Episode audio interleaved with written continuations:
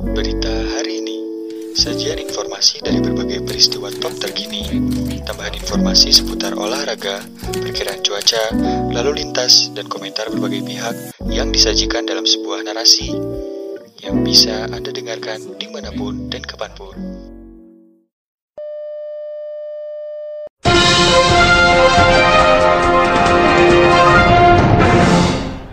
Pemirsa, berita hari ini datang dari dunia nasional.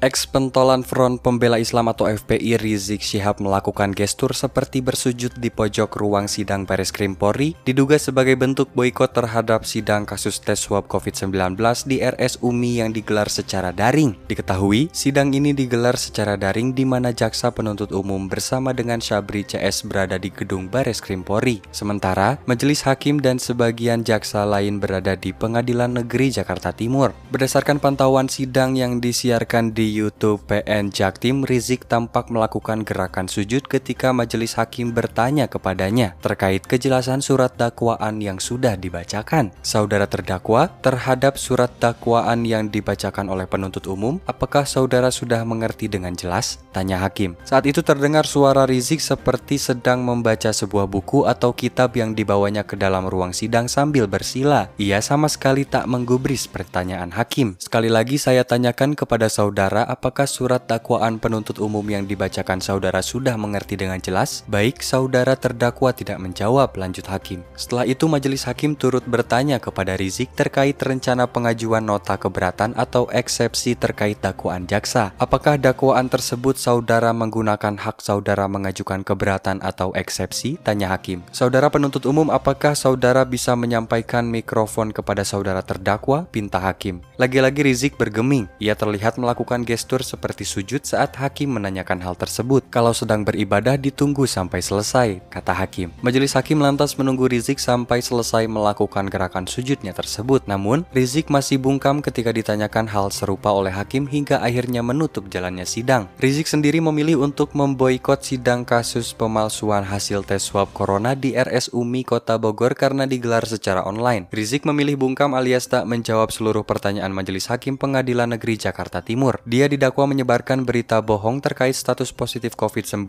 di rumah sakit atau RS UMI Kota Bogor, Jawa Barat, menyuruh, melakukan, dan turut serta dalam perbuatan dengan menyiarkan berita atau pemberitahuan bohong dengan sengaja menerbitkan keonaran di kalangan rakyat, kata jaksa penuntut umum di Pengadilan Negeri Jakarta Timur, Jumat 19 Maret 2021. Atas kasus tersebut, Habib Rizieq didakwa pasal berlapis karena melakukan tindak pidana dan diancam dengan pasal 14 ayat 1 dan 2 Undang-Undang Republik Indonesia Nomor 4 Tahun 1984 tentang wabah penyakit menular JO pasal 55 ayat 1 ke 1 KUHP. Lalu pasal 15 Undang-Undang Republik Indonesia Nomor 1 Tahun 1946 tentang peraturan hukum pidana JO pasal 55 ayat 1 ke 1 KUH pidana. Selain itu Rizieq juga terdakwa pasal 14 ayat 1 Undang-Undang Republik Indonesia Nomor 4 Tahun 1984 tentang wabah penyakit menular JO pasal 55 ayat 1 ke 1 KUH pidana dan pasal 216 ayat 1 KUHP JO, pasal 55 ayat 1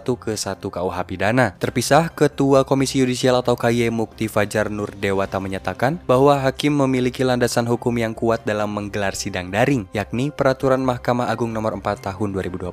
Menurut dia, hakim adalah pimpinan dalam persidangan, sehingga memiliki kewenangan penuh untuk mengambil sikap. Pemirsa, itulah berita hari ini mengenai cara Rizieq abaikan hakim dan boikot sidang daring. Untuk Anda yang ingin mendapatkan notifikasi berita hari ini, Anda dapat mengirimkan email dengan subjek notifikasi saya ke email terhubung beritaharini@gmail.com secara gratis. Terima kasih telah mendengarkan, tetap patuhi protokol kesehatan selama COVID-19.